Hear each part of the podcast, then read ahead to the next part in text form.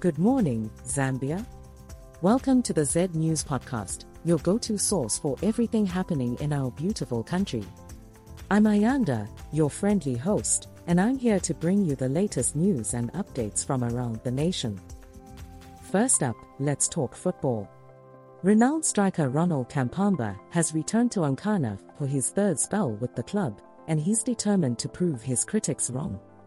Despite concerns about his form, Kampamba has a successful history with the club, winning the Golden Boot back to back in 2012 and 2013, and is eager to show what he can offer. In other football news, Kabange Mupopo, a multi talented athlete, has returned to the Copper Queens football squad after an eight year hiatus. Coach Bruce Mwape has named her in the 30 woman provisional squad ahead of the 2024 Olympics qualifier against Ghana. Moving on to some not so great news, a shooting incident at a nightclub at East Park Mall has resulted in charges against Florence Oluchi's boyfriend, Peter Kambulicki. He's being charged with threatening violence, malicious damage to property, and going armed in public, but has pleaded not guilty to all charges. In court news, the Lusaka Magistrates Court has refused to dismiss a case against UPND, Secretary General Batuke Imenda, who is accused of using hate speech against Archbishop of Lusaka Alick Banda.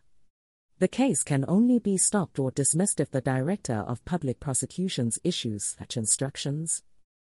Now, let's talk about a program that's set to benefit 1,400 youths in Zambia.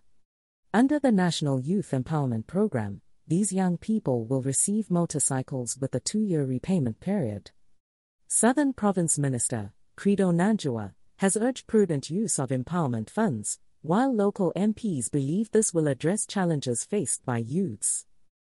In health news, a herpetologist has called for increased stocking of antivenom in hospitals to save lives from snake bites, as hospitals currently lack sufficient supply.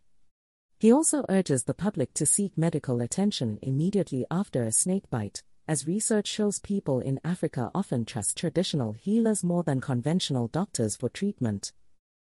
Over in the US, President Joe Biden has angrily criticized a report that found he mishandled classified files and questioned his memory, calling it none of their damn business and insisting his memory is fine. The report, released by Department of Justice Special Counsel Robert Hur, determined that Biden willfully retained and disclosed classified files, but decided not to charge him. Now, let's talk about a project that's set to spur economic development in the northwestern province. The Zambian government has allocated 70 million kwacha for the construction of a modern airport in Solwezi district. The airport will be built on a 2,000 hectare plot of land in Sandogom area, Solwezi, and is intended to improve the economy of the region. In sports news, Zambia national futsal team coach, Andrea Cristoforetti, is confident that his team will avenge their 3 2 defeat against Mozambique in the 2024 Merco Africa Cup of Nations qualifiers.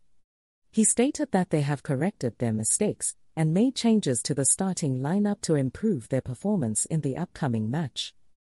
And finally, the Foundation for Democratic Process, FODEP, has commended the Electoral Commission of Zambia, ECZ, for initiating the ongoing continuous voters registration exercise.